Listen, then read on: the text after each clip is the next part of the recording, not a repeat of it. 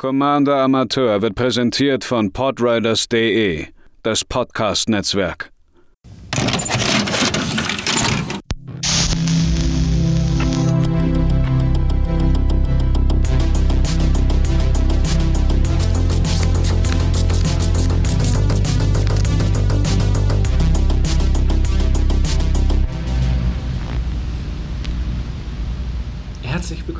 Planeswalker, bei einer weiteren Ausgabe des Commander Amateur Podcasts.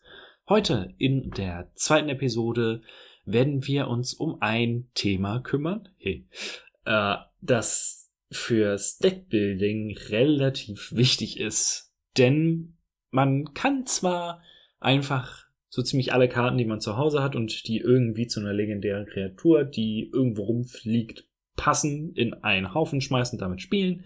So richtig weit wird man damit allerdings in den meisten Fällen wohl nicht kommen. Deswegen werden Commander Decks auch gerne in Themes unterteilt.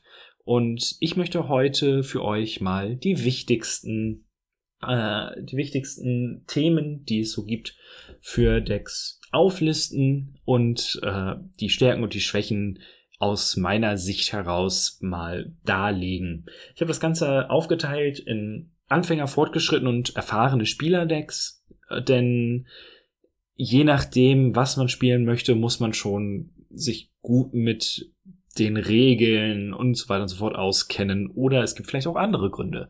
Dazu dann aber später mehr. Wer das cool findet, was ich hier mache, der kann gerne, gerne das äh, Pod, die, das Podriders Netzwerk unterstützen, entweder bei Patreon oder bei Steady HQ.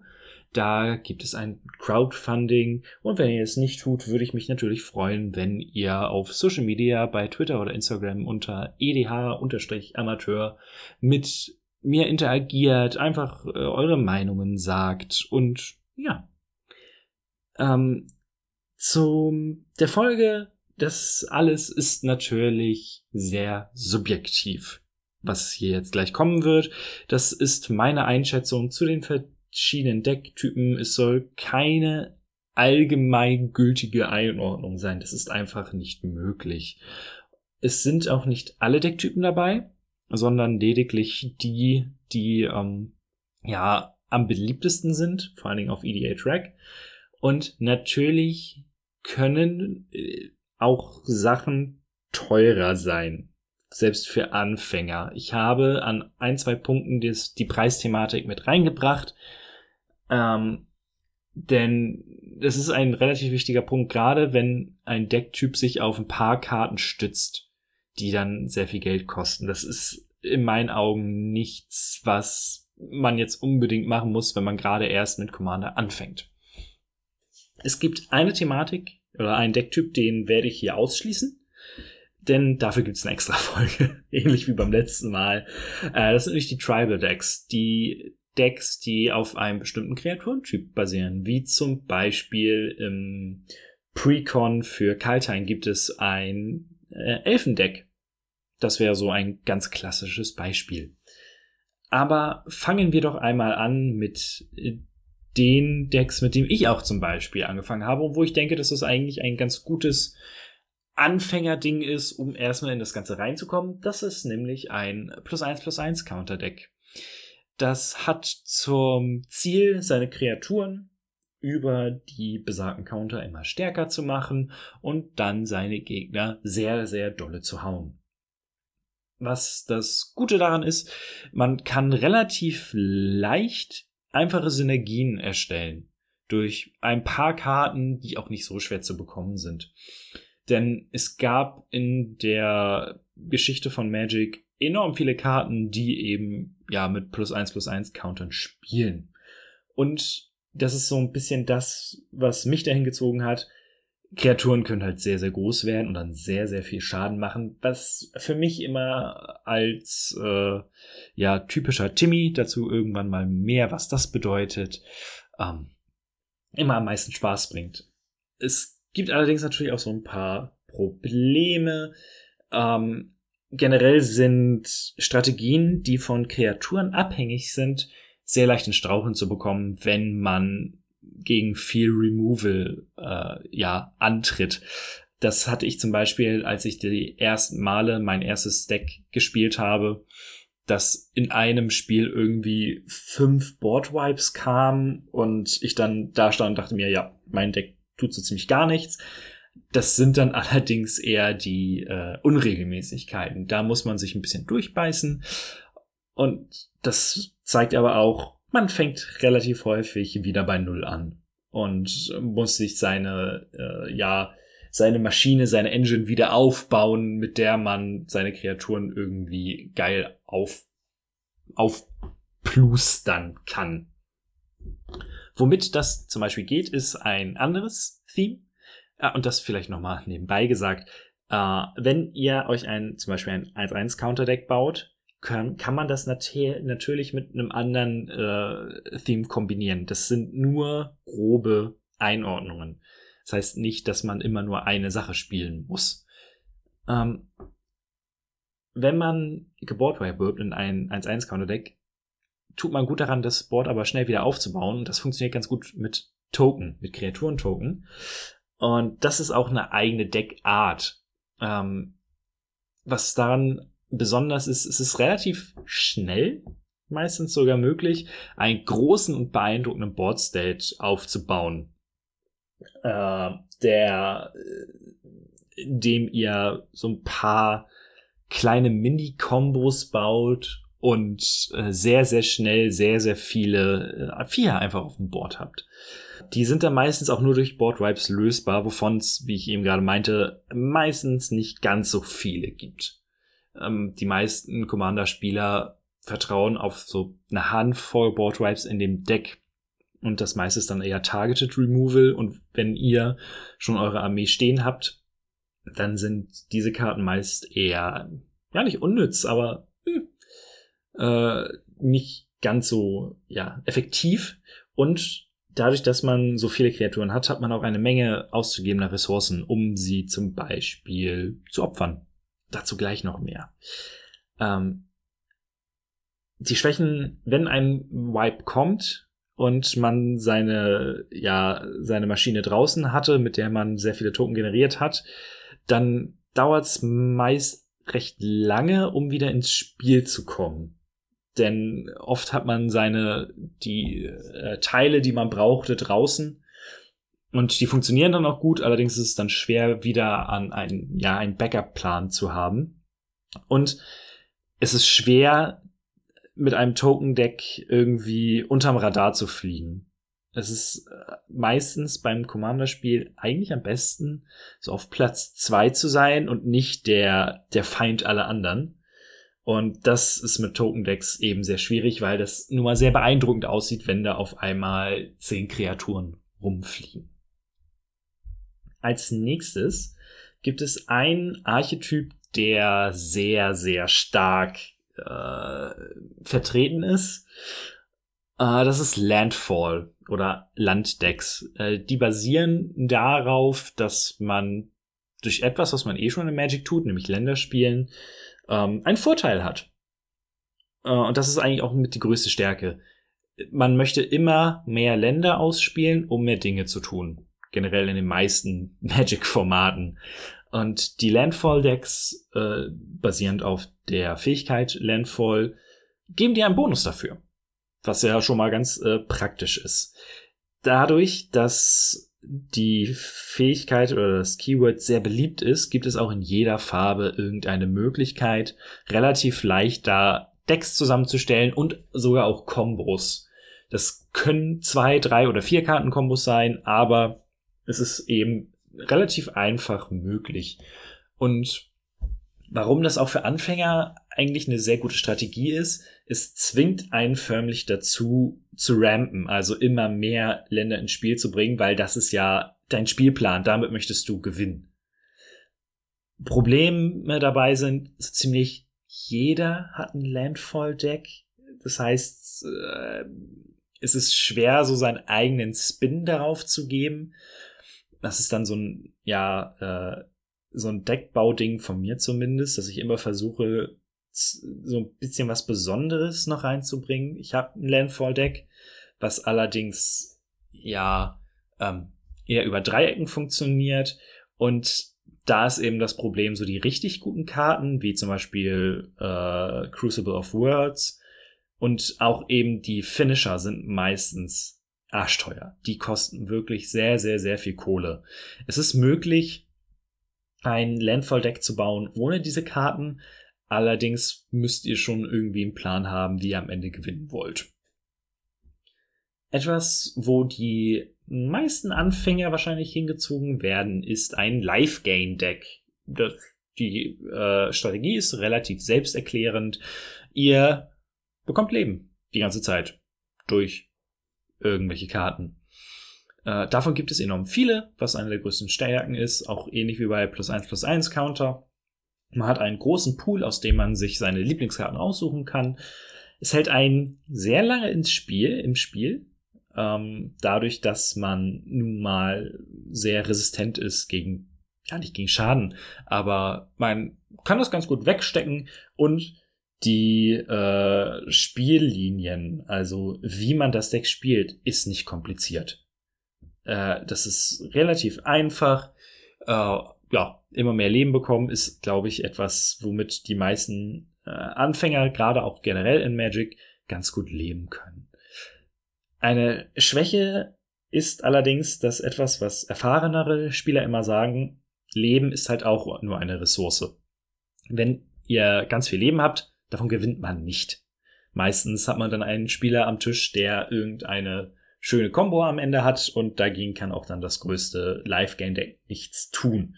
Man muss also irgendwie versuchen, aus dem ganzen Leben, was man bekommt, irgendwie Kapital zu schlagen.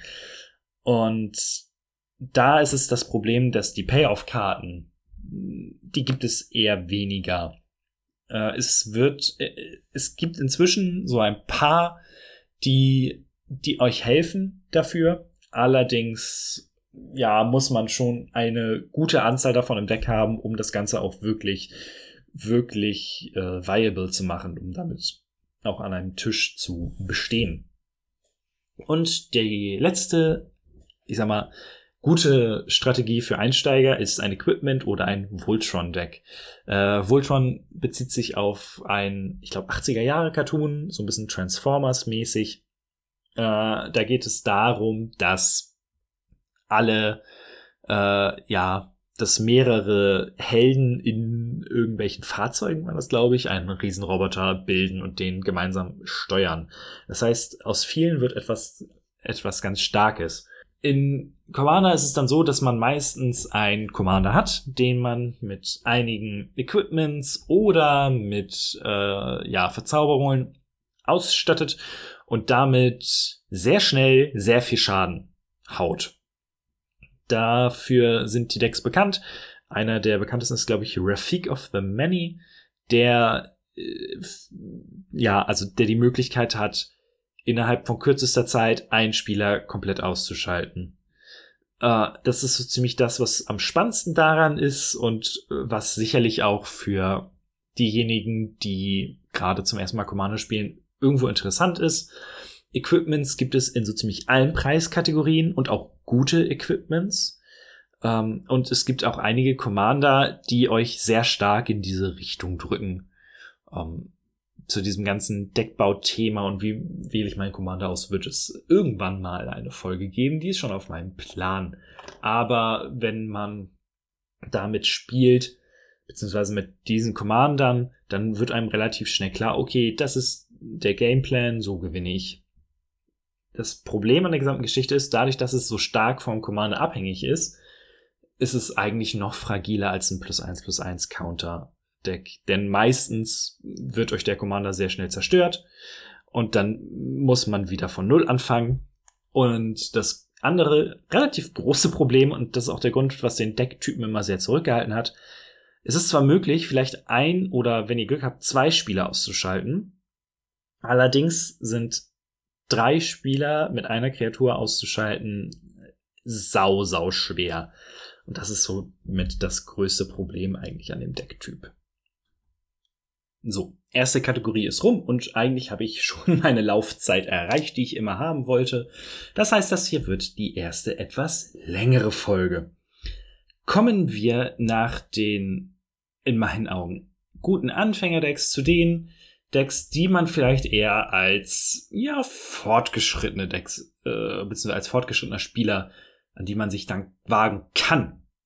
Und da habe ich als erstes im Grunde genommen zwei Seiten der gleichen Medaille. Das ist nämlich Group Hack und Group Slug.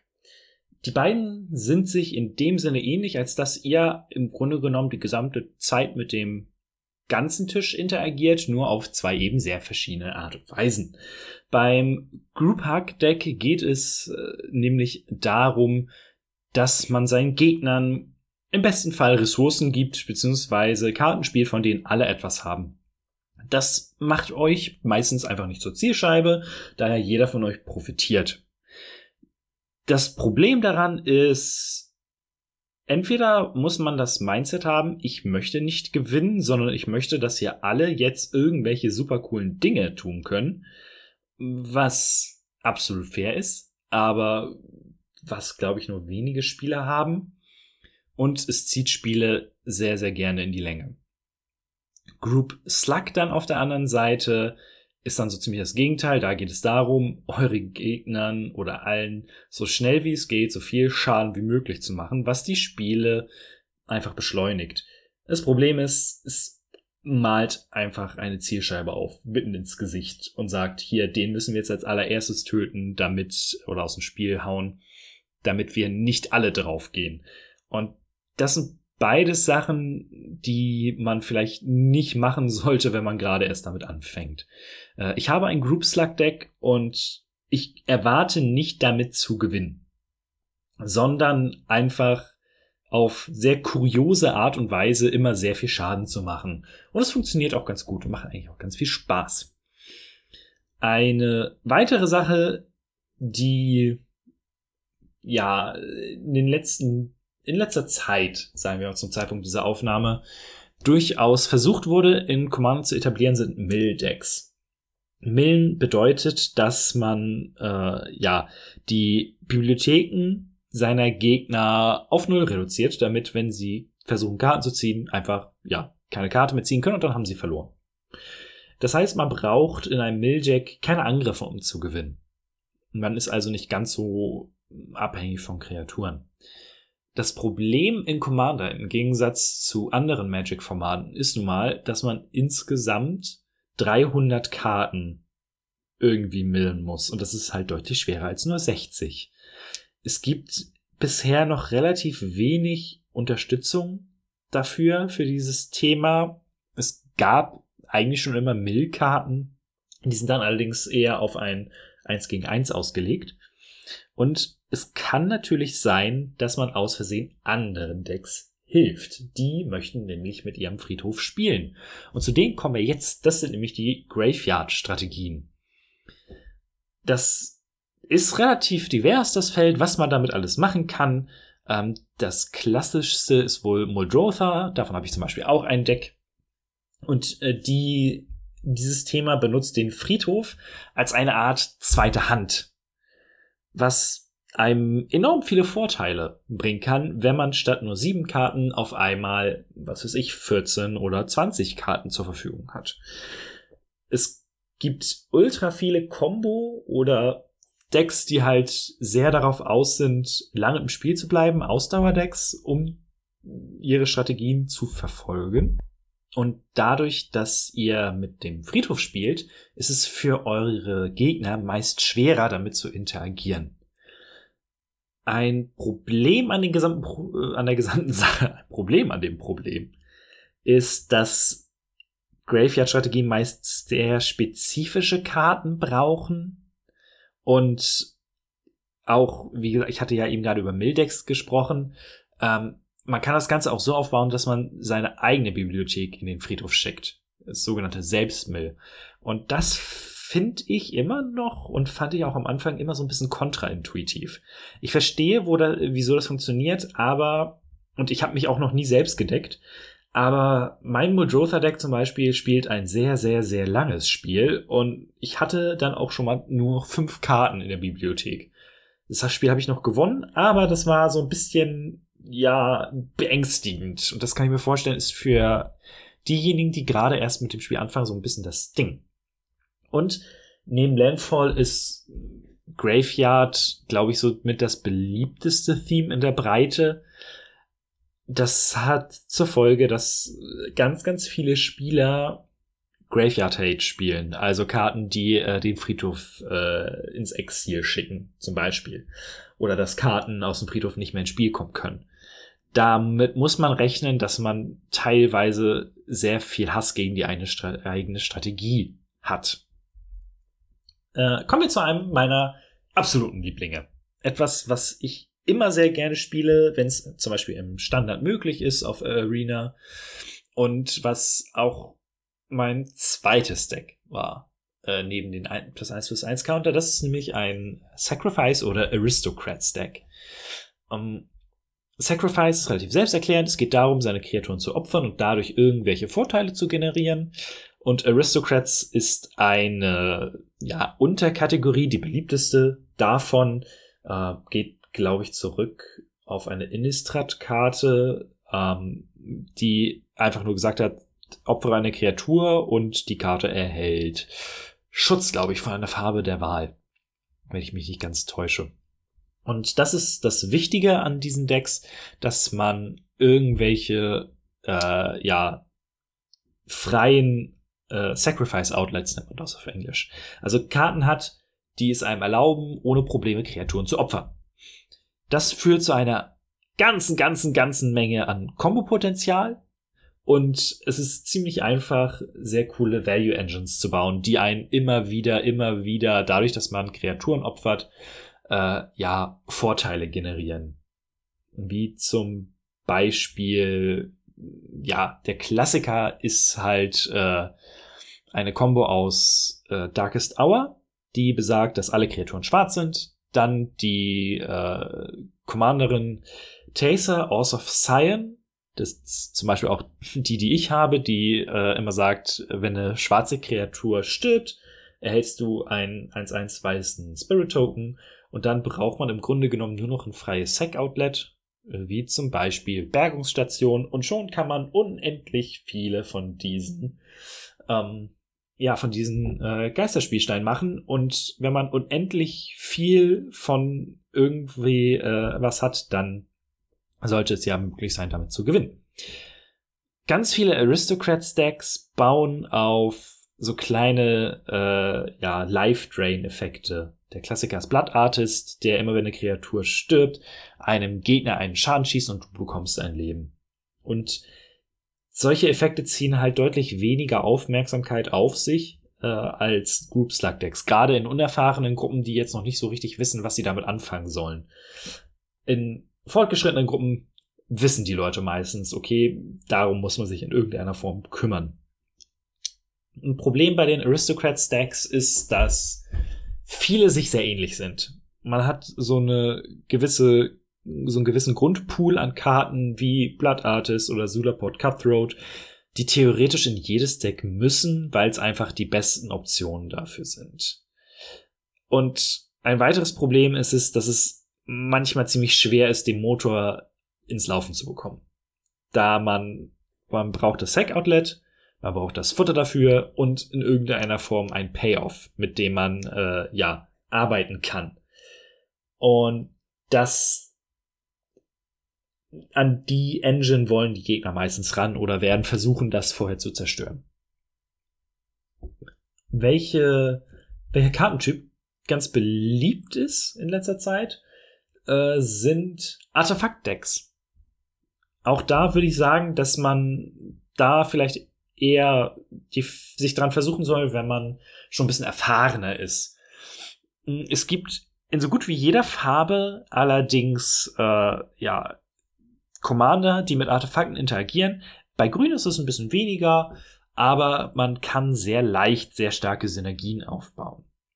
Und eigentlich sind so gut wie alle Themes, die äh, ich vorgelesen habe oder die auch noch kommen werden, äh, ja, mit Artefakten kombinierbar. Dadurch, dass man sie nur in fast, also in jedem Deck spielen darf, solange das für, äh, ja, solange es da die Farb-Requirements äh, hergeben. Und ich habe das Gefühl, mit Artefakten ist es am leichtesten, irgendwelche Unendlichkeitskombos zu generieren. Was für manche ja mit einer der größten Späße in EDH ist. Äh, Schwäche Artefakte sind ein ganz, ganz wichtiger Teil des Formates, weil äh, zum Beispiel die äh, Signets, die Petschaften sind gerade in Farben außerhalb von Grün die klassischen Ramp-Karten. Und deswegen hat eigentlich jedes Deck oder sollte jedes Deck mhm. dagegen Zerstörungseffekte haben, um damit zu interagieren.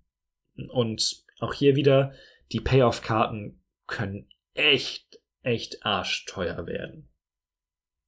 Zu guter Letzt in der fortgeschrittenen Kategorie sind es die Spellslinger, die darauf aus sind, ganz, ganz viele weniger Sorceries, aber vor allen Dingen Instants zu spielen. Äh, meistens in Blau-Rot und das hat zur Folge, dass man sehr viel Interaktion mit den Gegnern hat. Man kann also sehr gut auf das reagieren, was auf dem Feld gerade passiert.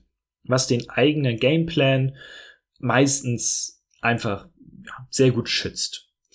Äh, Problem ist, meistens sind es äh, Control-Strategien, das heißt, man möchte das Spielfeld kontrollieren und seine Gegner von sich fernhalten. Das ist mit drei Gegner natürlich viel schwieriger als mit einem. Und äh, nein sollte eigentlich so ziemlich das Lieblingswort sein. Man spielt eine Menge an Countern.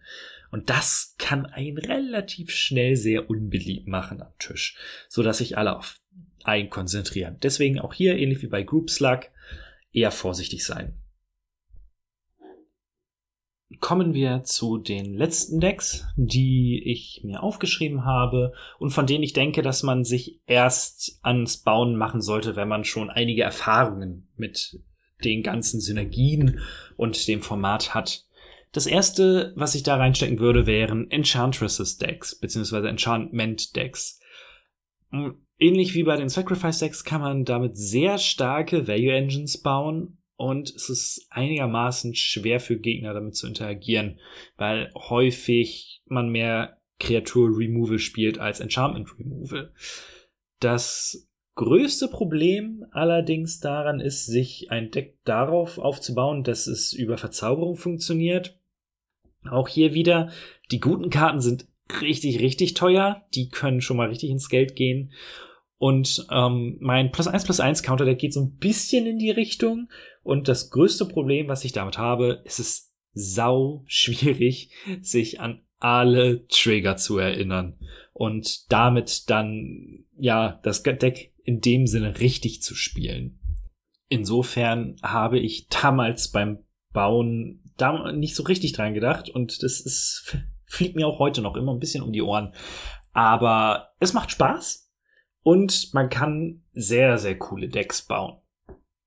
Eine weitere Deckart, die ich seit kurzem besitze, ist ein Blink-Deck.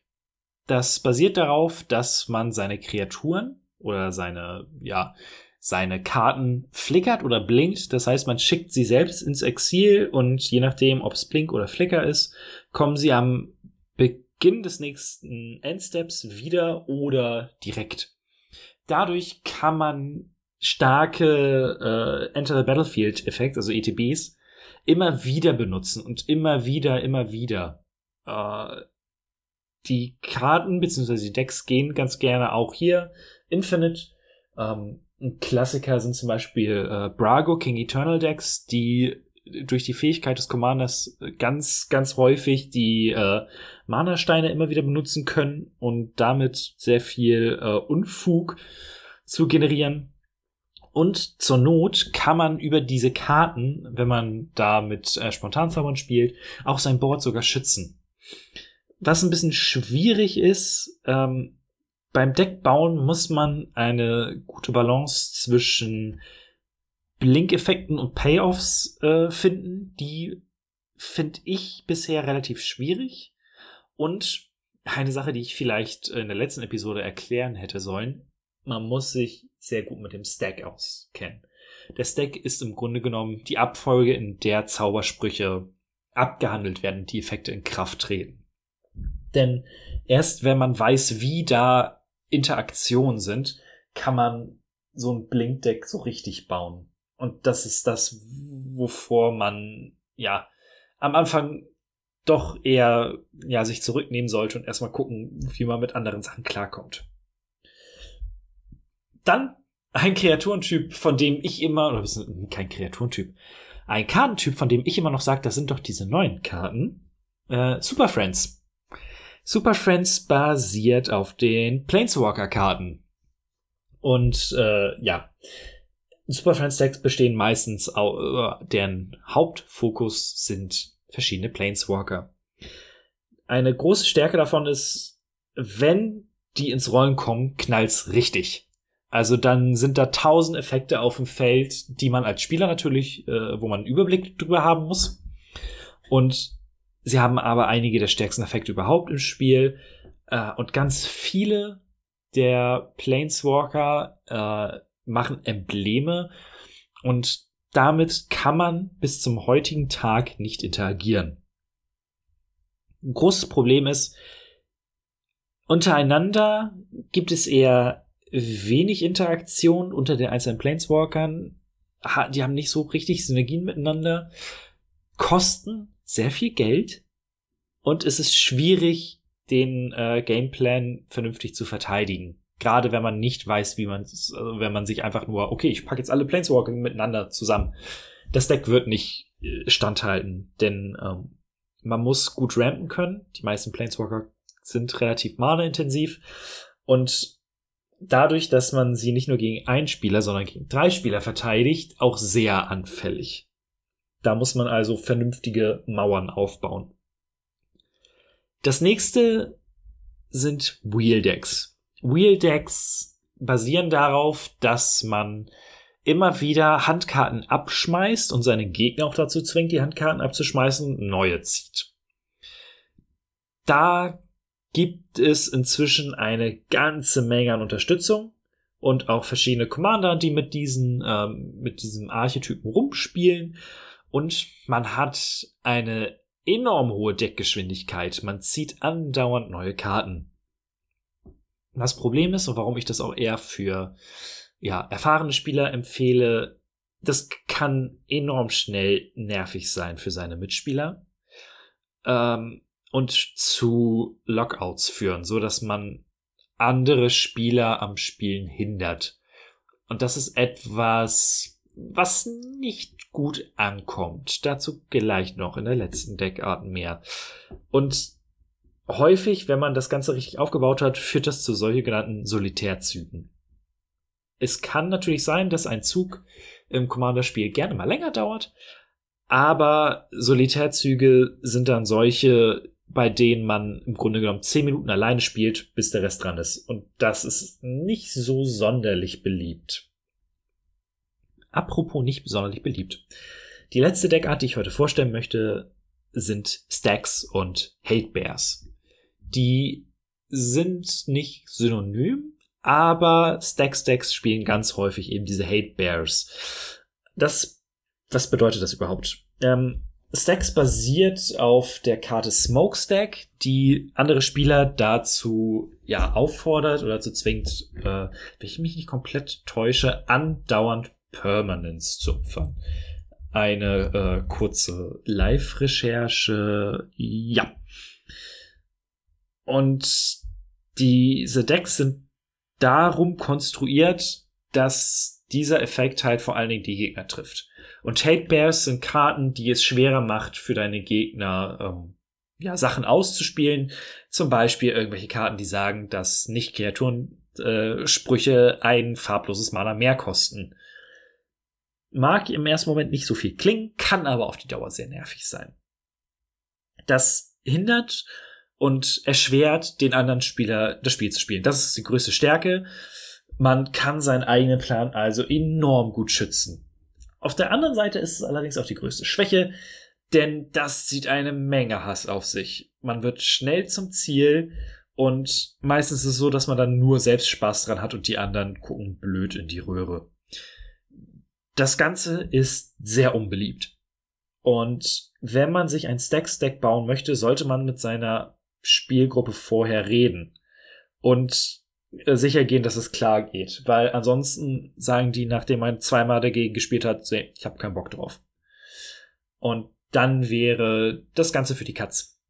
Und das möchte man ja eigentlich nicht. Das wär's soweit von mir für heute. Die erste Episode, die über eine halbe Stunde geht. Ich hoffe, ich konnte euch einen guten Einblick äh, verschaffen über die verschiedenen Deckarten, darüber, was sie besonders macht und womit ihr vielleicht euer aller allererstes äh, Commander-Deck bauen wollt. Ansonsten wünsche ich euch noch einen schönen Tag und wir hören uns beim nächsten Mal wieder.